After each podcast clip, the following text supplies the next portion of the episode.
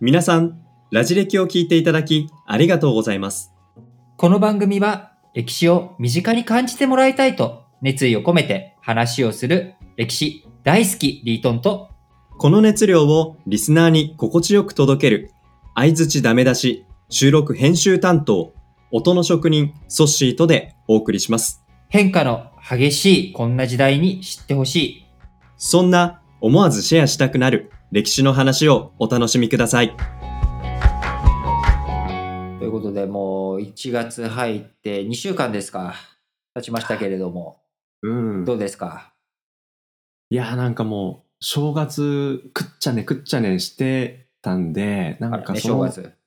ね、正月気分がなんかまだ体から抜けきってない感じが漂ってますね。結構2週間正月気分が抜けないと。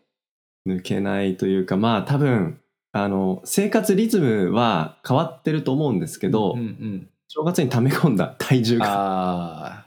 まあね、まあね、うん今はやっぱりまあ新型コロナの影響だけじゃなくて、今年はね、数うん。年レベル、数年に一度レベルの寒気が、はいまあ断続的に押し寄せてきてい。るっていうこともあるから、なかなか外に出て運動する機会っていうのが。減ってうん。いるっていうのも影響してるんじゃない？家の中でね、ぬくぬくしがちかなって、そんな感じなのでね、まあちょっと抜けきんないなって感じですけど、リートンはどうですか？僕僕はまああんまりこう寒さに負けず、えー厚着をしてお散歩したりとかしてるし。えらい。あとねあんまうりん。食に興味ないんだよね俺 そうなの？そうなの？あんまなんかそのなんか食べたりとかっていうことでそんなに興味もないから、まああんまりねその大したもん食べてないんだけど、うん。まあ、今日はそんな悩めるね、くっちゃねしてうまいもん食べて、あのーまあおせちだなんだハーゲンダッツのアイスクリームだなんだと贅沢三昧をしているね、うん。あのーソシを まあそんな大したことないんだぞということをお伝えするエピソードをね、ちょっとご紹介していきたいと思うんですけれども、あはい。の舞台は古代ローマ古代ローマ。古代ローマ。古代ローマの人たちの宴会、あるいは、まあ、普通の食事も含めて、うんうん彼らがどんな食スタイルえをしていたのかということを、まあ、伝えていきたいわけなんですけれども、なんかまあ、イメージある？こうー古代ローマですよね。古代ローマの食事、お食事よ？あのコロッセウムとか、あのそういうのじゃなくて、お食事。うんお食事。古代ローマの人に、うあん。ソシウスよソシウス。と。ソシウス、ちょっとじゃあ今度うちに宴会に来いよと。うちの食事に来いよと。ね、うん食事に誘われたと。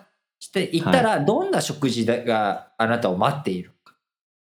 どんな食事待ってるか。うんいや、なんか、もうそれこそ、もうワインがもう飲み放題でガブガブ昼間から飲めて。あ昼間から飲めてと。ねまあ、ヨーロッパなんでイタリアなんでね、ワインも絶対美味しいでしょうし。うんまあでも、ショートケーキとかなんか食べてたのかもなって勝手に想像するんですけど、それもなんかもうたくさんあって、もうクリームをペロッと して、クリもう口に昼間、ケーキでみたいな感じ？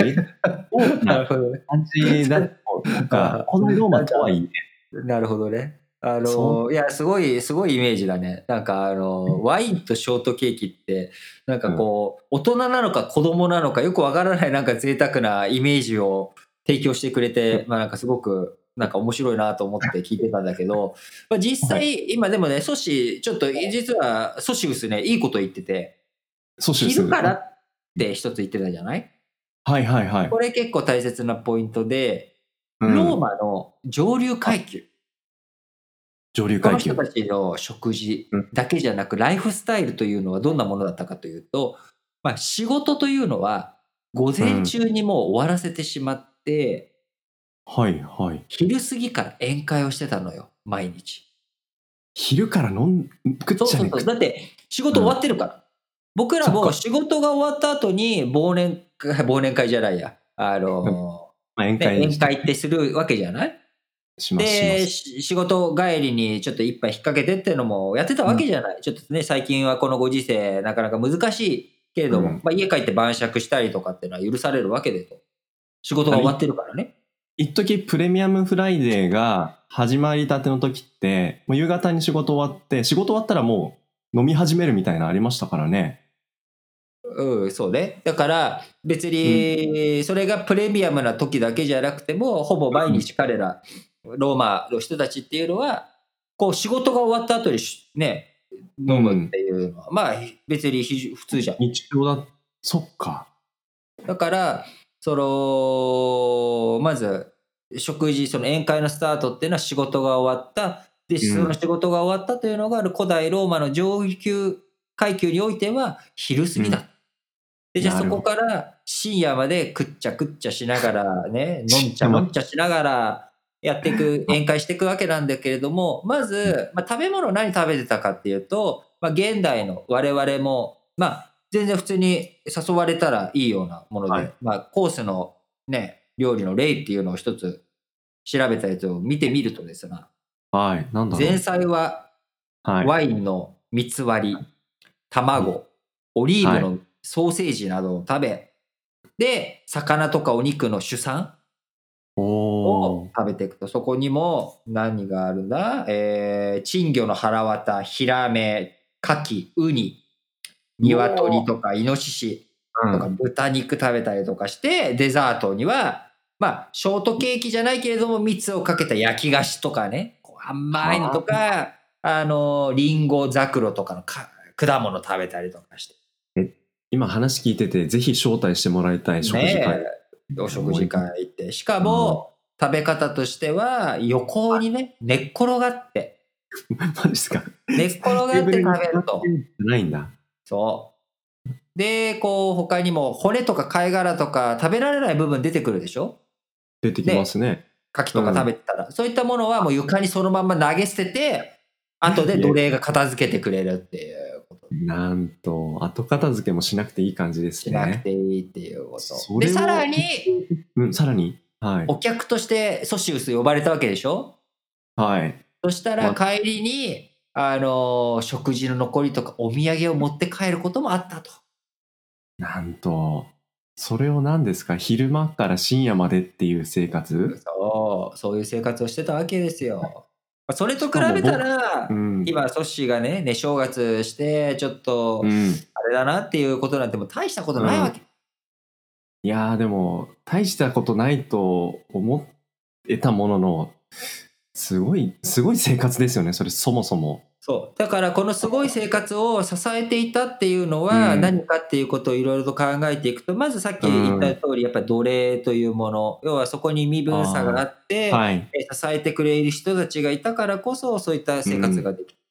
で、うん。もう一つあるのは、その、いろんな食べ物っていうもの、そのローマ近郊だけで手に入らないものが、経済が回っていた。うんうん貿易が回っていたからこそ、古代ローマ帝国の隅々から、え美味しい食材、それが、こう、ローマにいながらにして集まってくる。こういった状況を作り出した。で我々も今、現代、えー、ウーバーイーツとかね、出前館とか、はい。そういったもので、えーアプリでクリックすれば、注文したものがデリバリーされてくる。昔はね、そうですね。ピザとかぐらいしかね、うん。デリバリーされてこなかったものがデリバリーされるっていう状態。ある種、うんこれをもう、あのーデリバリーされなかったとして、我々はスーパーマーケットに行けば、いろんなものが手に入る。外国の食べ物だって手に入る。うん。こういったことが機能しているからこそ、えー、阻止はね、正月ができた。で、同様に古代ローマも、あのー経済がきちっと回っていた。インフラ、うん。ローマの道は、ね、すべてに通ずというような、うん。インフラをきちんと整備したことによって、物の輸送というものが成り立っていった。そこに、はい。こう、ローマという求心力が働いたからこそ、遠いところからも物が集まってきて、そういった生活が許されていた。ということではあるんだけれども、当然、はい。古代ローマの映画というものも永遠に続くというわけではなく、まあうん紀元後3世紀うん。段階であると、もう皇帝がね、すぐ変わったりとかして混乱していく。3世紀の。そうん。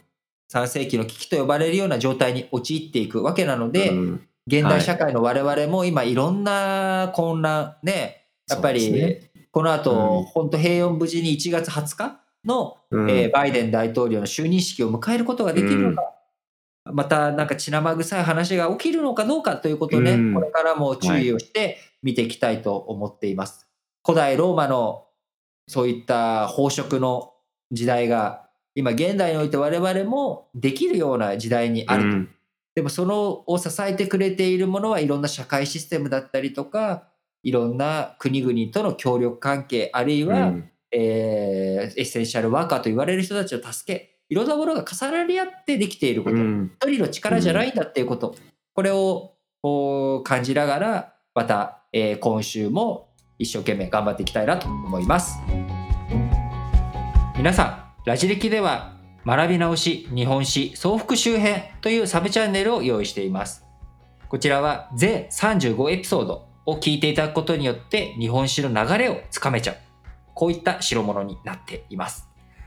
歴史を学び直したいんだけどなかなか歴史の本読んでも何言ってるかわからない頭に入ってこないという方ぜひこちらを聞いて、えー日本史を学び直すための第一歩としてもらえたら最高です日本史総復習編サブチャンネルは Apple、Google、Spotify 各プラットフォームでラジ歴日本史と検索していただくとお聞きいただけます。